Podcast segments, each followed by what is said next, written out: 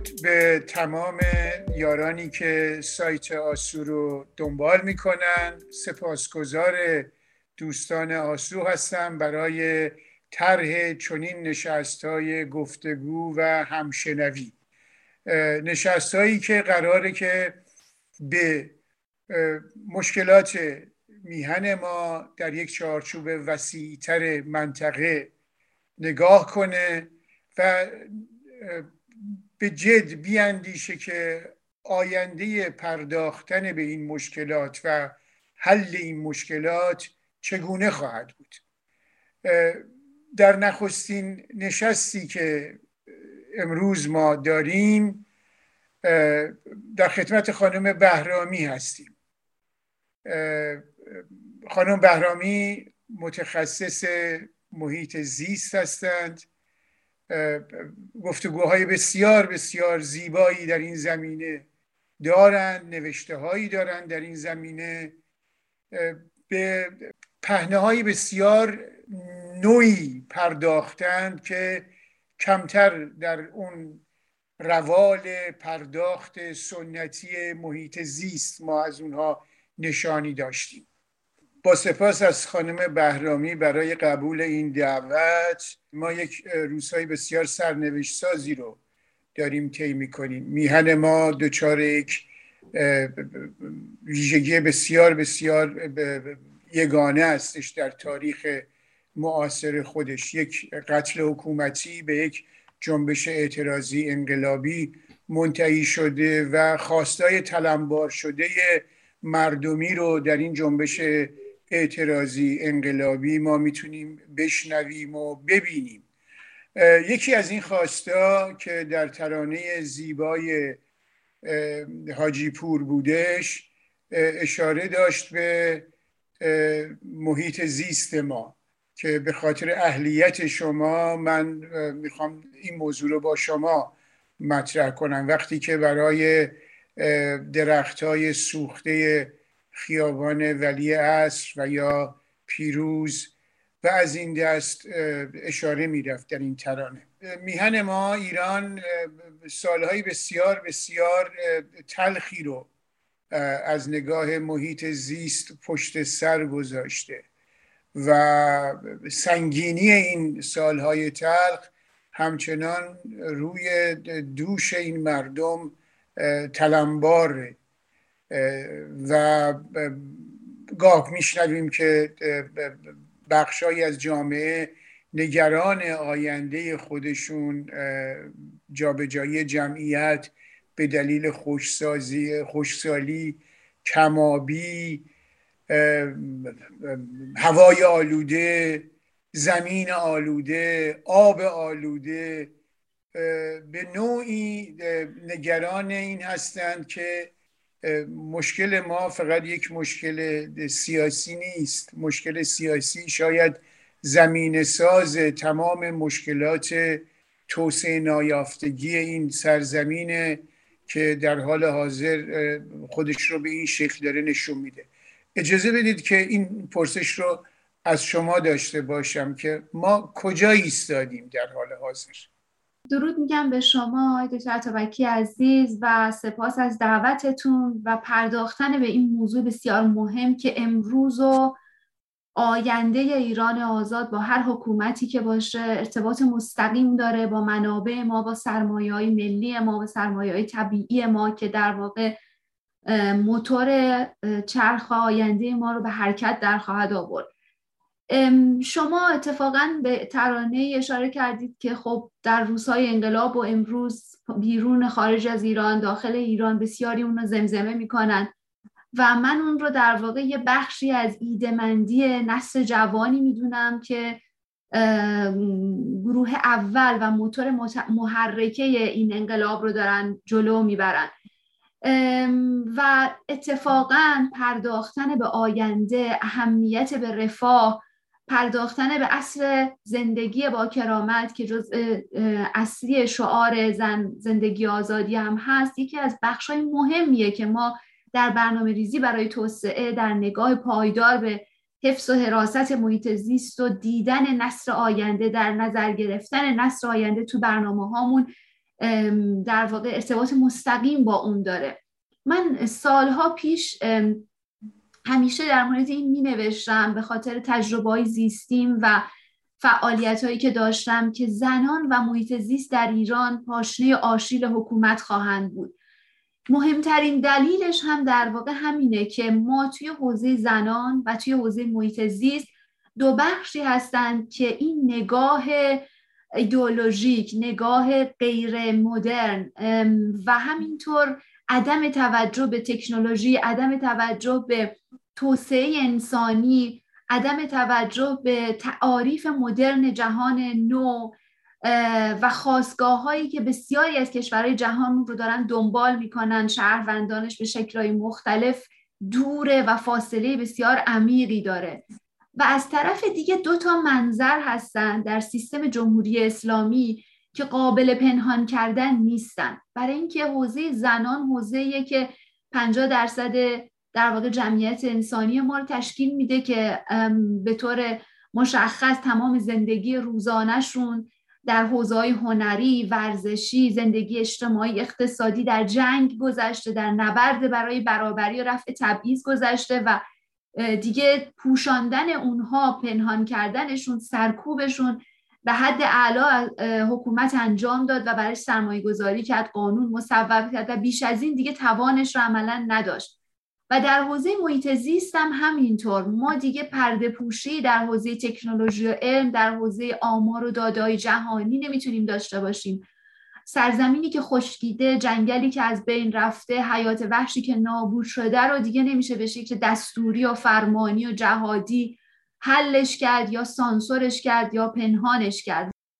مسائل و مشکلاتی که ما امروز در ایران باش مواجه هستیم اون چیزهایی که در حوزه محیط زیسته اتفاقا بخش مهمیش اشتراک داره با حوزه‌های دیگه. مثلا حوزه اقتصادی حوزه سیاسی مشکلات و معضلاتی که در حوزه اجتماعی داریم. ناتوانی حکومت جمهوری اسلامی در مدیریت سیاست خارجیش. تمام اینها نمونه های روشنش در حوزه محیط زیست خودش رو به تمامی نشون میده. چقدر کمرنگ استفاده از دانش روز استفاده از آمار متخصصان مستقلی که توی حوزه‌های مختلف دانش دارن کار تحقیقاتی انجام دادن. ما هیچ پیوندی بین این جامعه در واقع تولیدگر اندیشه و تکنولوژی و حوزه تصمیم گیری تصمیم سازی برای مسائل محیط زیستی نمی‌بینیم.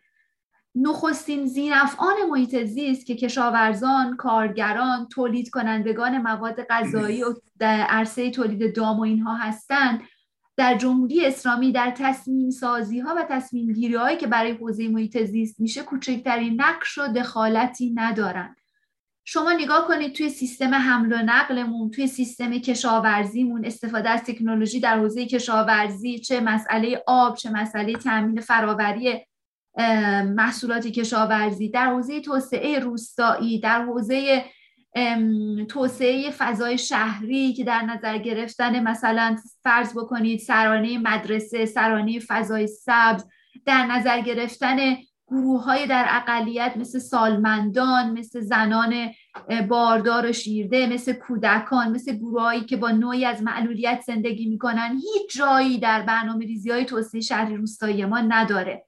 در حوزه کشاورزی هم ما همچنان به سنتی ترین شکل ممکن مشغول تولید یک اندک ماده غذایی محصولات غذایی هستیم. چون در نظر باید داشته باشیم که جغرافیای ایران با 70 75 درصد جغرافیای خشک و نیمه خشک یک تصمیم گیری های الزامی رو به ما تحمیل می‌کنه. و تأمین غذای 85 میلیون نفر جمعیت تأمین آب آشامیدنی اونها امکان ارتباط با اونها برای اونها یکی از بخشای مهم اصرای اولیه در واقع رفاه و زندگی در ایران که منتهاش روی اینها هیچ کدوم سرمایه گذاری نشده و به خاطر همون نگاهی که وجود داره. موضوع دوم مسئله حوادث طبیعیه ما در کشوری زندگی می‌کنیم که جزء پنج کشور نخست جهان در آمار حوادث طبیعی کوچهای اجباری که ما اونها رو به نام کوچهای اقلیمی می‌شناسیم. خالی شدن روستاها در ایران. همه اینها برمیگرده به مسئله مدیریت بحران تو حوزه‌های مختلف که ما در مورد این مسئله در ایران باز به خاطر اون نگاهی که حاکمیت داره هیچ سرمایه گذاری و برنامه ریزی براش نداشتیم. هنوز هم بعد از سالها وقتی که هوا آلوده میشه مدیران مسئولان جمع میشن میگن دعا بکنید که باد بیاد. وقتی خوشسالی میشه میگن دعا کنید که بارون بیاد. وقتی سیل میشه دعا کنید که بارون قطع بشه. و عملا نگاه که نسبت به مدیریت وجود داره یک نگاه بسیار سنتی و عقب افتاده است. و برای همینم هست که جوابگو نیست. با جامعه که امروز مشخصا از بحرانهای متفاوت محیط زیستی داره رنج می‌بره. جمعیتش رو به افزایش مسئله تامین انرژی و آب پایدار جز فاکتورهای فقر در جهان تعریف میشه. دیگه اون سیستم های سنتی عقب افتاده ای که با تحمیل منافع اقلیت هست براش جوابگو نیست. مسئله تغییر اقلیم هم خب موضوع بسیار مهمیه که از ابتدای حکومت جمهوری اسلامی تا کنون هیچ جایگاهی نداشته چون به روزرسانی نشده. می‌تونم پرسش پاسخ شما رو با این تموم بکنم که ما یه جزیره جدا افتاده در جهان نیستیم و به خاطر همین هم هست که طبیعتا مسائلی مثل خوشسالی مثل کم آبی مثل کاهش آبای زیرزمینی که اصلا به طور مشخص در همه اینها ما رکورددار هستیم. حداقل در کنار کشورهای پرجمعیتی مثل پاکستان و آمریکا با بیش از 100 میلیون جمعیت داریم از منابعمون استفاده می‌کنیم یا تولید آلاینده می‌کنیم. به طور مثال بیش از ژاپن داریم تولید دیوکسید کربن می‌کنیم. بیش از آلمان داریم تولید گاز گلخانه ای می‌کنیم و این مجموعه اینا نشون میده که چطور این سیستم ناکارآمد ضربه زده و ما رو با بحرانهای بسیار جدی در حوزه جهانی یا و در حوزه ملی مواجه کرده. اگه بخوایم تفکیک کنیم شما اشاره کردید به اقلیم ما جغرافیای ما. خب ما ما اقلیممون خودمون که انتخاب نکردیم. ما ساکنان باشندگان این سرزمین هستیم و جغرافیای ما غرب آسیاست. مشکلات غرب آسیا هم داریم مشکلاتی که ما نساختیم. اما اون چه که اون طرف داستان هستش اینه که ما مشکلاتی در این سرزمین داریم که خودمون ساختیم. دیگه این در حقیقت بر نمیگرده به بحران جهانی. در حقیقت خود کرده است در چهارچوب مرزهای خودمون. مثلا ما با یک مشکلی به نام آلودگی هوا روبرو هستیم. سالها هر سال حدود 60 هزار نفر به خاک میافتند. ما مشکل آلودگی خاک داریم. ما مشکل آلودگی آب داریم. این در حقیقت نوعی بیتوجهی رو نشون میده. و خب بودن کسانی که از شهروندان ایرانی که مستقل از حکومت هم همت گماشتن که از سوی نهادهای مردم نهاد که برن و به این مشکلات برسن. خب یا مجبور شدن جلای وطن بکنن بعد از یه مدتی که قبول نشدن چون خودی نبودن و یا اینکه الان در زندان هستن و محکومیت های دراز مدت رو دارن تحمل می‌کنن. خب این به این معناست که ما با دو چالش روبرو هستیم. یه چالش در چارچوب مرزهای خودمون روبرو هستیم باش یه چالش هستش که فرای مرز هست ما در غرب آسیا هستیم. مشکلاتمون رو چگونه می‌تونیم بهش بیاندیشیم ببینیم؟ ولی چگونه می‌تونیم ببینیم که این مشکلات ما مشکلاتی است که فراتر از مرزهای ایران داریم؟ مشکلات ما با همسایگانمون با مشکلات همسایگانمون گره خورده. تا چه اندازه شما در همتنیدگی این مشکلات رو در منطقه می‌بینید؟ ببینید در بعضی از حوزه ها خیلی تاثیر دارند کشورهای مختلف منطقی که ما درش زندگی می‌کنیم. همسایگان ما به عبارتی روی ما خیلی تاثیر دارن. همونطور که ما روی اونها داریم تاثیر می‌ذاریم. اما خوشبختانه ایران کشوریه که در حوزه منابع آبی وابسته به همسایگانش نیست تا حد خیلی زیادی. بخش کمی هست از منابع آبی ما که از کشورهای دیگه به شکل مرزی وارد ایران میشه. ایران توی حوزه تو حوزه های متفاوت مرتبط با محیط زیست در مناطق مرزیش. از وضعیت دریای خزر و خلیج فارس گرفته تا مسئله بسیار مهم طالاب های مشترکش در با عراق طالاب هورالعظیم و هامون دریاچه هامون با مرز افغانستان.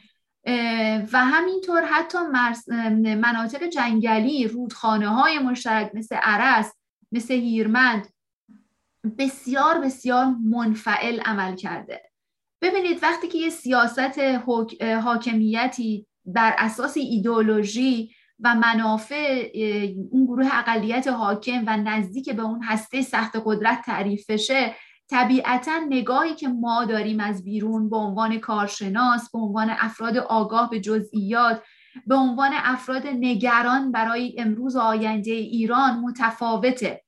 و در واقع من این رو حتی فکر می‌کنم کسانی که تاکید می‌کنن روی ناکارآمدی مدیریت در واقع تقلیل دارن میدن وضعیت رو به مدیریت. این بسیار فراتره. برای اینکه حکومت داره منابع خودش رو منفعت خودش رو در این وضعیت می‌بینه در حفظ این وضعیت می‌بینه. به طور مثال می‌تونم اشاره بکنم یه مثال بسیار روشنش در انفعالی که نسبت به وضعیت سدسازی ها در بالادست ما در, در کشور ترکیه اتفاق افتاد. ترکیه به یک در واقع همداستانی گفته یا ناگفته ای با ایران و حتی عراق رسید که, بر، که تم بده و بپذیر سرکوب کردها رو و در هر دو کشور ایران و, و ترکیه و در عوض مدیریت بکنه آبها رو در بالادست و هر دو این کشورها هم عراق و هم ایران سکوت کردن در برابر موضوعی که آینده حداقل عراق 70 درصد منابع آبی که دجله و فرات رو تعمین می‌کنه از بالادست از ترکیه میاد. و امروز شما می‌بینید که بخش زیادی از کشاورزیش رو از دست داده. وزیر امور خارجه عراق همین امسال در بهار امسال می‌گفت که ما پنج برابر شده نیازمون به واردات محصول گندم. یه نقشه چند وقت پیش ناسا تشر کرده بود که نشون می‌داد چطور جمعیت از اطراف دجرا فراد مهاجرت کردن کوچیدن و چطور این برابری می‌کنه با جمعیتی که از یک شهری مثل حلب تحت کنترل یک نیروی نظامی بود برابری می‌کنه. یعنی در واقع می‌خواست نشون بده که فاجعه ای که داره در این دو کشور اتفاق میفته در حوزه مهاجرت و خالی شدن از جمعیت قدرت داعش با قدرتی که خوشسالی می‌تونه داشته باشه برابری می‌کنه و همسنگی می‌کنن با هم دیگه. ما در شمال هم الان یه بخش جدیدی از سدسازی هایی که داره ترکیه انجام میده عرس رو کمجان کرده و حتی آبی که در پایین دست کارون به تالاب های پایین دست خوزستان می‌رسه تحت تاثیر بسیار جدی قرار گرفته. ما حتی در آلودگی آبم در بالا دست نتونستیم اعمال نفوذ بکنیم. علا رقم روابط خوبی که به طور مثال با ارمنستان ایران داشته همچنان معادن ارمنستان جزء آلوده کننده ترین منابع آبی ما در منطقه عرس و منطقه شمال غرب ایران هستند و به این ترتیب ما بخش زیادی از جامعه روستاییمون اونجا آبشون خاکشون برای طولانی مدت آلوده شده و دولت هیچ واکنشی نشون نداده. دولت های متفاوتی که تغییر کردن.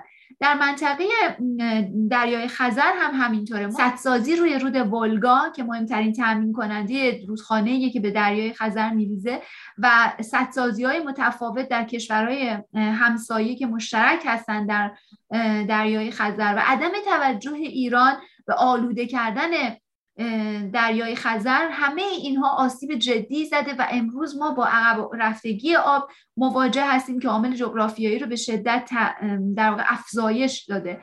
در خلیج فارس هم وضعیت بسیار وحشتناکی داریم.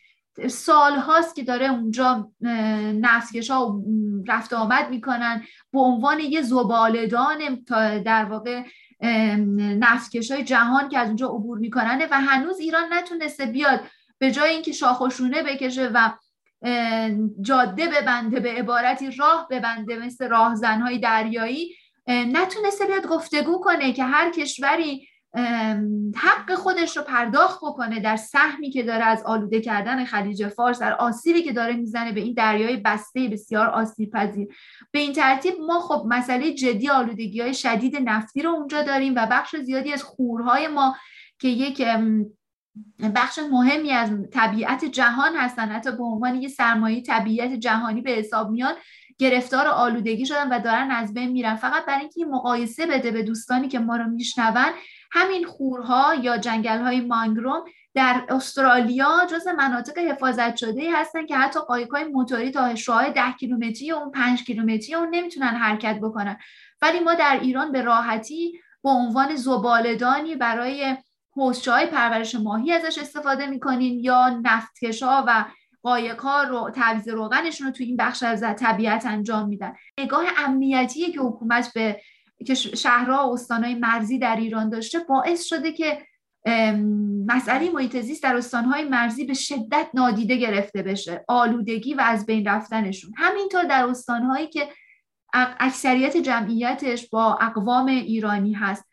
مثال می‌زنم. توی استانهای زاگرس نشین شما اگر بررسی بکنید سهم حفاظت از جنگل های زاگرس درگیری آتش هاشون سهم بسیار مهمی که آفات در اونجا در تخریب داشتن با یه سرمایه گذاری اندک پایش اندک به لحاظ علمی می‌تونست حل بشه. اما حکومت آگاهانه اون رو نادیده گرفت. بخش های زیادی از زمین های جنگلی تالاب ها مناطق خوش آب و هوای مرزی اونجا به فروش رفته قطع بندی شده و تحت تسلط نیروهای نظامی و نیروهای مسلح ویژه سپاه که اصلا مدیریت میلیتاریزه رو اونجا هماهنگ کرده بر حوزه آب.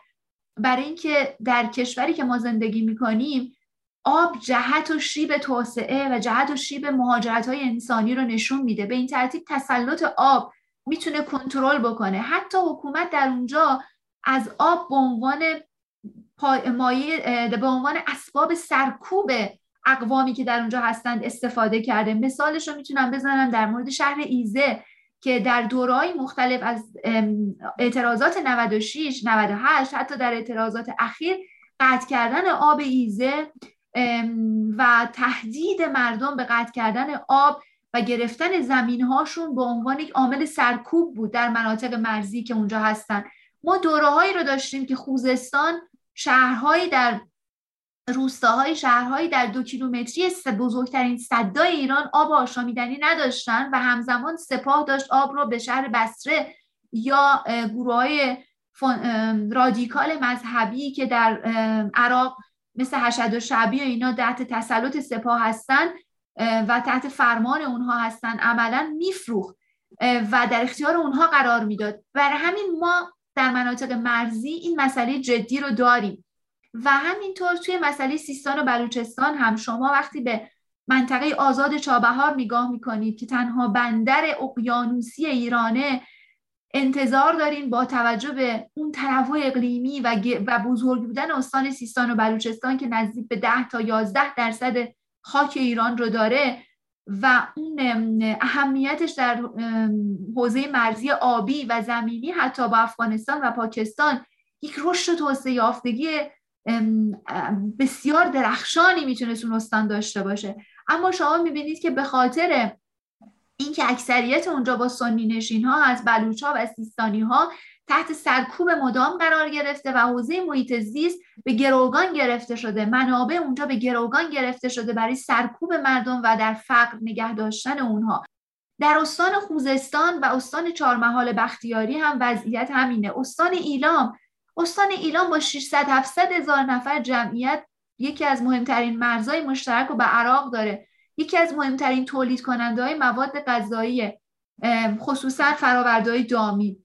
با پتانسیل مهمی که می‌تونه صادرات کشاورزی و مواد غذایی دامی های دامی از ایران به عراق داشته باشه با یه بازارچه مشترک مرزی در اونجا واقعا می‌تونست این استان بشکفه با اون طبیعت بکر و زیباش. ولی شما می‌بینید که ما جزو دوستان نخست ایران از نظر فقر و توسعه نیافتگی و حتی گرسنگی کودکان در این استان نخستین آمار رو داره.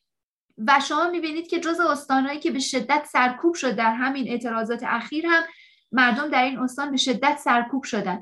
و این خودش نشون میده که چطور منابع به گروگان گرفته میشن در استانهای مختلف و اون پتانسیل های مرزی جز عدم توجه به رفع مشکلات مشترک مرزی و جغرافیایی که ما می‌تونستیم با یه سیاست گذاری پویا و یه مکانیزم فعال برد برد اون رو به نتیجه برسونیم تبدیل میشه به یه ابزاری برای سرکوب و عقب نگه داشتن استانهای ویژه استانهای مرزی ایران. در ایران الگوی کوچمون کوچ از حتی مناطق ساحلی ایران به سمت مناطق کبیری ایران در مرکزه. و اونم به خاطر اینه که سیاست گذاری در حوزه توسعه در حوزه مدیریت منابع انقدر تمرکز گرا بوده و انقدر در واقع بار رو بیش از اندازه سوار کرده بر استانهای کبیری ایران که در اونجا اقتصاد هست در اونجا امید به شغل بهتر هست و برای همین مردم کوچ می‌کنن. و خب مجموعه همه این آسیب هایی که در موردش صحبت کردیم ویژه در مورد روستاهای مرزی ایران که اونا رو خالی از سکنه کرده خب طبیعتا می‌تونه ناامنی هم به اشکال مختلف ایجاد بکنه. از حمله طالبان گرفته در نواحی شرقی جنوب شرقی ایران تا به هر حال خالی شدن این همه روستا از سکنه که می‌تونه ناامنی اجتماعی ایجاد بکنه و همینطور توی مناطق ساحلی ایران در مناطق کوهستانی غرب ایران که به نظر من موضوعیه که ما می‌تونیم ببینیم توی بودجه که برای همین امسال سال 1401 به هر حال مصوب شده توی مسئله توسعه روستایی در بودجه کمتر از یک دهم درصد سهم داشته. و خب این خودش نشون میده که اصلا حکومت هیچ برنامه ای برای حل این مشکل و نگاه طولانی مدتی به مسئله ساکنان مرزی ایران نداشته. سپاسگزار شما خانم بهرامی. این همشنوی با شما به عنوان کسی که اهلیت داره تو این حوزه برای من با یک مورخ اجتماعی بسیار شیرینه. به داوری من به هر صورت مستقل از طرحهای گونه که همسایگان برای برون رفته از این بحران ارائه خواهند داد بحران محیط زیست یه تعاملی یک در حقیقت همشنوی یه گفتگویی هم باید وجود داشته باشه برای اینکه چگونه می‌تونیم این, سر، این اقلیم غرب آسیا رو برای مردم اقلیمی قابل زیست کنیم. خانم بهرامی با این مشکلاتی که بهش اشاره کردید به درستی در هر زمینه خیلی هم متنوع و متکثره. بپردازیم به چشماندازی که ما داریم. ما با چالش های بزرگی روبرو هستیم در آینده این سرزمین در آینده ایران. ما چگونه می‌تونیم به این چالش ها پاسخ بدیم؟ خب از سیاست گذاری ها حکمرانی ها که بگذاریم شما چگونه به دستبندی این مشکلات در حوزه پاسخ دادن به اونها می‌رسید؟ شما یه نکته مهمی رو توی بحثتون مطرح کردید دای دکتر اونم اینه که حوزه محیط زیست در پیوند مستقیم با مسئله سیاست سیاست خارجی با مسئله تاریخ با مسئله اقوامی که در اون منطقه زندگی می‌کردن با, با و گره خوردن اونها با مشاغلی که به شکل سنتی در اون منطقه داشتن. ما در ایران فکر می‌کنم که راه بسیار سختی در پیش داریم. بسیار بسیار سخت. اسناد بالادستی در ایران در حوزه توسعه در حوزه آمایش سرزمین جزئیات مورد نیاز و ضروری این حوزه رو در نظر نگرفته. شما تصور بکنید که باید بشینن آدم هایی که مسلط به حوزه تاریخن مسلط به حوزه حتی سلامت و آموزش هستند در کنار کسانی که متخصص در حوزه محیط زیست حوزه آب حوزه حیات وحش هستن بشینن با همین اسباب رو طراحی بکنن و منافع زینفعان نخست و همون کشاورزان دامداران اشایر اینها هستن درش در نظر بگیرن.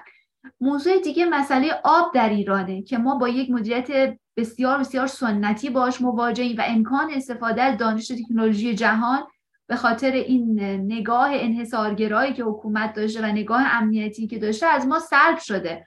ما بخش زیادی از سرمایه جهانی رو در کشورمون از دست دادیم. پروژه‌ای که فاو به طور مثال داره بر بعضی از کشورهای آفریقایی آمریکای لاتین انجام میده ما سهمی از اونها نداشتیم. سهمی از پرداخت هایی که کشورهای توسعه یافته داشتن برای آسیبی که به لحاظ محیط زیستی دادن در اونها سهمی نداشتیم. و در حوزه آلودگی هم همینطور. الان شما تصور بکنید که بخش زیادی از جنگل های هیرکانی که تازه میراث طبیعی جهانی بوده رو ما به خاطر آلودگی های بسیار عمیق چند دهه از دست دادیم و طبیعیه که برگشتن به نقطه اولیه در مورد رفع این آلودگی ها مستلزم سرمایه گذاری زیادیه. به طور خلاصه اگه بخوام بگم ما مشکلات محیط زیستیمون الان هم تبدیل به بحران شدن. هم چند وجهی شدن به عبارتی. برای اینکه دیگه فقط مشکل محیط زیستی نیستن. مسئله اجتماعی مسائل سیاسی منطقه‌ای هم درش گره خورده. و به این ترتیب خب باز کردن اونها پیچیده است. برای اینکه ما تو حوزه محیط زیست مهندسی معکوس نداریم که اگر از نقطه آب زد با یک روندی رسیدیم بتونیم با برعکس انجام دادن اون اقدامات به نقطه اولیه برگردیم. برای اینکه ما 70 درصد فرض کنید طالبامون از دست دادیم منابع آبی آبخانمون از دست دادیم. و یه چیزی هم که من ازش بیم دارم و اتفاقا در این مورد دوست دارم نظر شما رو به عنوان یه جامعه شناس و آگاه به تاریخ بدونم اینه که اگر بیمم اینه که اگر ما وارد سیستم آزاد در ایران آینده بشیم آیا این اتش به توسعه اتش به توسعه اقتصادی صرف آیا نمی‌تونه این دوباره یه بیم جدیدی برای ما کنشگرای محیط زیست حساسین به مسئله منابع طبیعی ایجاد بکنه که برعکس یعنی در واقع همه این منابع دوباره شروع بشه به مصرف زیاد تولید آلاینده زیاد بدون سرمایه گذاری دراز مدت برای اینکه همه آتش داشته باشن که توسعه پیدا بکنه آیا ما نباید نگران این هم باشیم در آینده ایران آزاد به نظر شما که با توضیح انسانی و جامعه شناسی کار کردید؟ فکر کنید اینو چطور میشه برایش یک مهاری تعریف کرد یا قوانینی؟ آیا واقعا سال می‌تونه کافی باشه تبیین قوانین جدید؟ ما اشاره کردیم به اون ترانه برایه چروین حاجی پور وقتی در اون ترانه دقت کنید می‌بینید اون ترانه واقعا یک مانیفسته. یک مانیفست بسیار کامل از مشکلات تلمبار شده ما. که این مشکلات تلمبار شده پاسخهای پیوسته می‌خواد. یعنی ما درسته که برای دهه ها تجربه کردیم یک رشد ناموزون رو در حوزه اقتصاد در حوزه توسعه یافتگی در حوزه اقتصاد و سیاست و از این دست. ولی باید یاد گرفته باشیم که برون رفت از این بحران ها نیازمند یک رشد موزونه. همونطور که شروین حاجیپور به همه مشکلات اشاره می‌کنه به نوعی داره این پیام رو میده که همون اندازه باید نگران محیط زیستمون باشیم که نگران فقرمون باشیم نگران پوششمون باشیم فردیتمون باشیم آزادی رفتارمون باشیم نابرابری های اجتماعیمون باشیم نابرابری های قومیمون باشیم به همه چی و همه چی و همه چی. یعنی به داوری من آنچه که در حاصل یک قرن توسعه طرح توسعه پدید برنامه های عمرانی بسیار گونه گونی رو هم در زمان حکومت سلسله پهلوی ما داشتیم هم در دوران جمهوری اسلامی داشتیم. ولی به نوعی این ناموزونی مستطر گاه در ترخیزی این برنامه ها مشکلات عدیده ای رو برای ما فراهم آورده که ما باید بهش برسیم. ما به واقع باید یک خونه تکونی خیلی بزرگ برای شناخت سرزمین خودمون و حل مشکلات این بکنیم. ما نمی‌تونیم خیلی چکشی خیلی سراسیمه شتاب زده بخشی رو بهش برسیم و غافل باشیم از بخش دیگه. نمی‌تونیم بگیم ما توی صنایع نظامی آنقدر پیشرفت کردیم که الان شما می‌تونید که جمهوری اسلامی رو ببینید ولی در مثلا ساده ترین نیازهای انسانی رو نمی‌تونیم بهش پاسخ بدیم و با کمبودش روبرو هستیم. یه مقداری مستاق اون رشد ناموزونی بود که ما در زمان اتحاد جماهیر شوروی در حقیقت شاهدش بودیم. به همین خاطر من فکر می‌کنم که راه خروج از این بحران بحران محیط زیست ما در گروه اینه که از پیچیدگی های پیوسته بین راهبردهای گونه گون در زمینه اقتصاد در زمینه سیاست در زمینه امنیت در زمینه محیط زیست و همفرهنگی آموزش سلامت بهداشت درمان اینا رو باید همیشه به دیده بگیریم تا بتونیم از اینجا بریم. کلید در حقیقت طلایی ما در, در اندیشیدن به جد و دقیق به رشد, نام... رشد موزونه رشد همه سویه رشدی که بخشی از حیات زیستمون رو زندگیمون رو به بهانه نادیده گرفتن بخش دیگه ای در حقیقت نگذاریم. یک موضوع بسیار مهم همینه که شما گفتید دکتر که ما نیاز به توسعه همگن داریم و اما یه فاکتور مهم دیگه هم در سرزمین ما اهمیت پیدا می‌کنه به خاطر تفاوت اقوام و به خاطر پتانسیل های مختلف اکولوژیکی که استانهای مختلف ایران دارند اینه که ما به یه توسعه عدالت محور هم نیاز داریم. یعنی اون رفاه همگیر و توسعه عدالت محور که هم در حوزه های مختلف خودش رو به شکل همگن جلو کشیده باشه براش برنامه و سرمایه گذاری وجود داشته باشه و هم در جغرافیای ایران همگن و عدالت محور توسعه پیدا کرده باشه.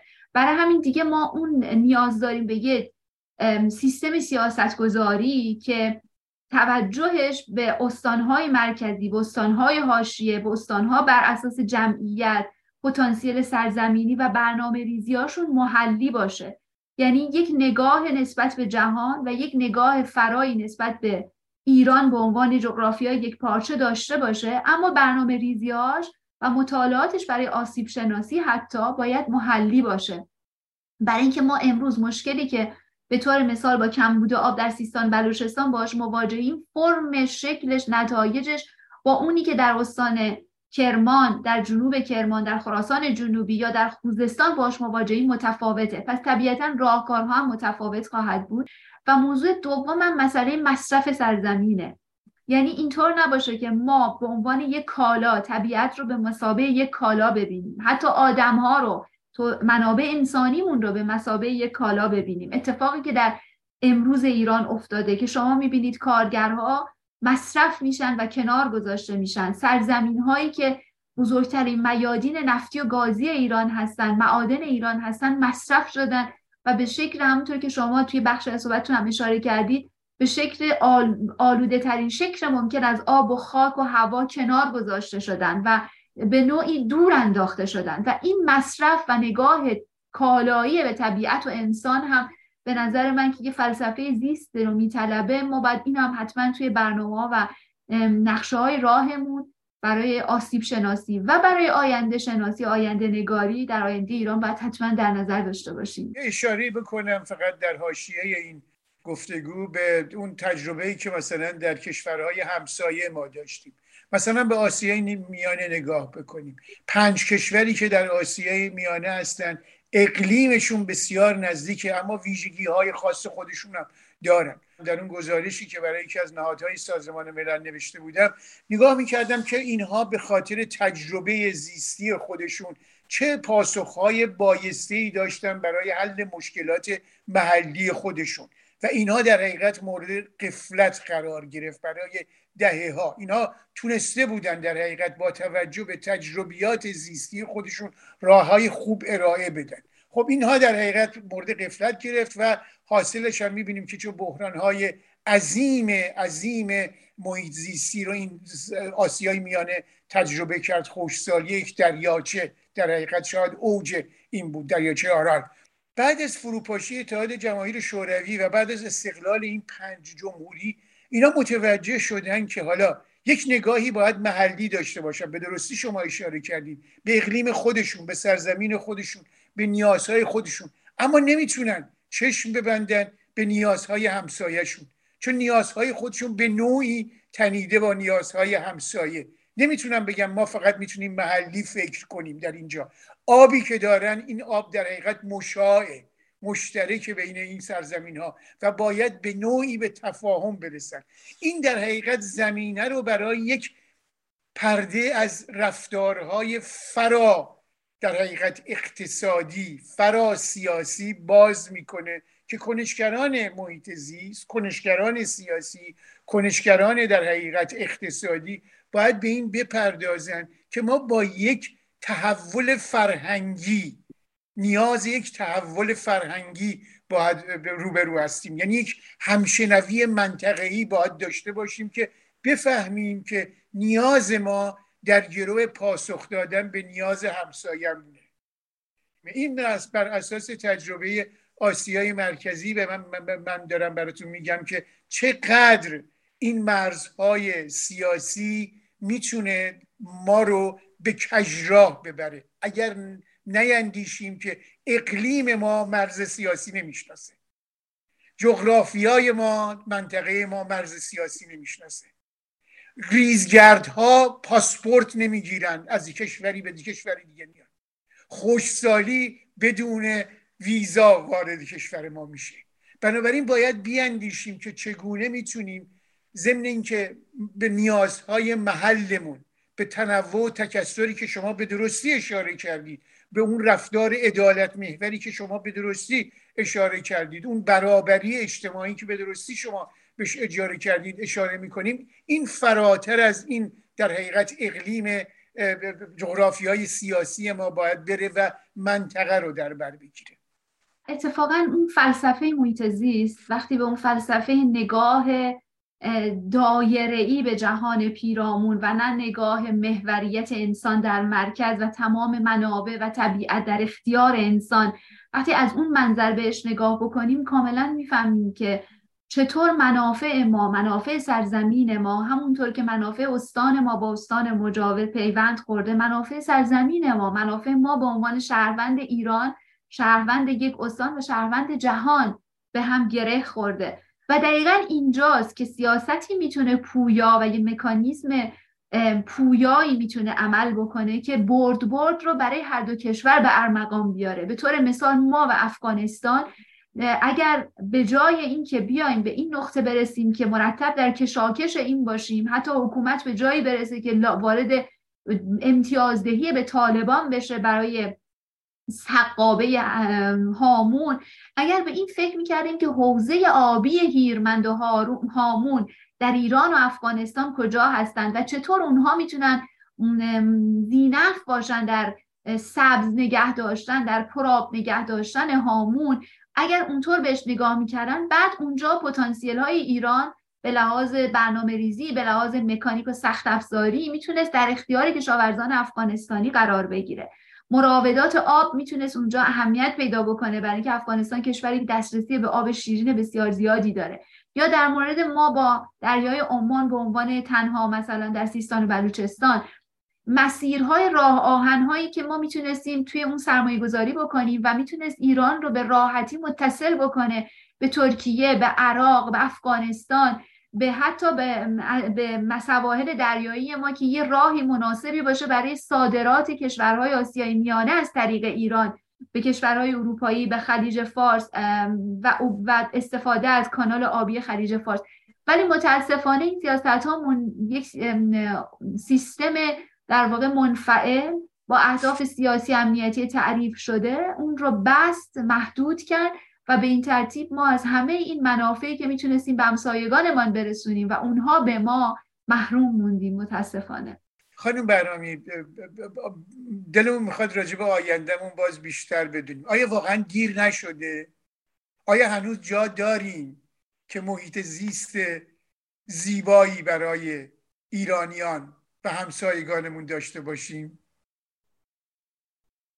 خیلی پاسخ دادن به این سخته آقای دکتر چون رایه های خیلی پیچیده و در هم تنیده ای داره. در بعضی از بخش ها واقعا ممکنه ما زمان رو دیگه از دست دادیم.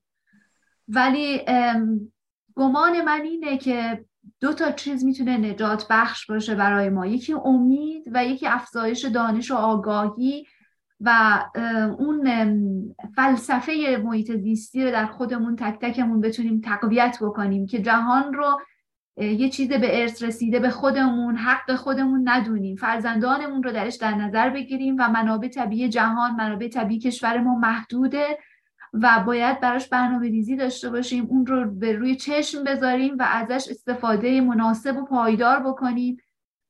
و همینطور در نظر داشته باشیم که هر حکومتی که برای آینده ایران در نظر گرفته بشه باید در محور کارش و برنامه هاش این رفاه همگانی رو در نظر بگیره برنامه براش داشته باشه و از اصول توسعه پایدار رو توی تمام برنامه‌هاش از حوزه آموزش گرفته تا حوزه رفع تبعیض جنسیتی تا مسئله کشاورزی مسئله حقوق بشر همه اینا رو در نظر بگیره و نقشه راه خودش قرار بده. وگرنه ما باز می‌تونیم راه گم بکنیم و 20 سال آینده در نقطه‌ای باشیم که دیگه حتی به اندازه که فقیرترین کشورهای آفریقایی هم منابع طبیعیمون آبمون خاکمون پاسخگو نباشه برای جمعیتی که در اون زمان در ایران آینده زندگی خواهند کرد. ولی من می‌خوام چراغ امید و پرنور نگه دارم چون بچه های ایرانی رو می‌خوان و ما هم باید کنار اونها باشیم و امید دارم با آینده ایران چون ما پتانسیل سرزمینی بسیار غنی و قدرتمندی داریم. باید در حقیقت از کسانی که کنشگران سیاسی کسانی که آینده این مملکت رو در دست دارن و میگردونن. حاکمان ایران آینده بخواهیم که هر روز هر روز ترانه برای شروین حاجی پور رو گوش بدن و باز گوش بدن و متوجه بشن چقدر خواستای مردمان این سرزمین به هم گره خورده. باید سپاسگزار هم باشیم. از همه کسانی که در ایران زیر بدترین شرایط سرکوب و فشار سالهاست. نگهبان حافظ محیط زیست بودن. جان خودشون از دست دادن که آتش رو خاموش بکنن. همین امروز که ما با هم صحبت می‌کنیم بیش از 11 12 تا فعال محیط زیست در زندانن. و این من فکر می‌کنم که زیر این سایه امنیتی همچنان تلاش کردن برای حوزه محیطی زیست هم قابل ستایش قدردان باید برای اونها باشیم و اونها برای نسل آینده مطمئنا می‌تونن یه سرمایه انسانی خیلی پر ارزشی باشن. من از شما سپاسگزاری می‌کنم. به دل سپاس از شما امیدوارم که در یک محیط زیست بسیار بسیار زیبایی بتونیم این گفتگو رو در ایران با هم ادامه بدیم. به امید آینده روشن برای ایران.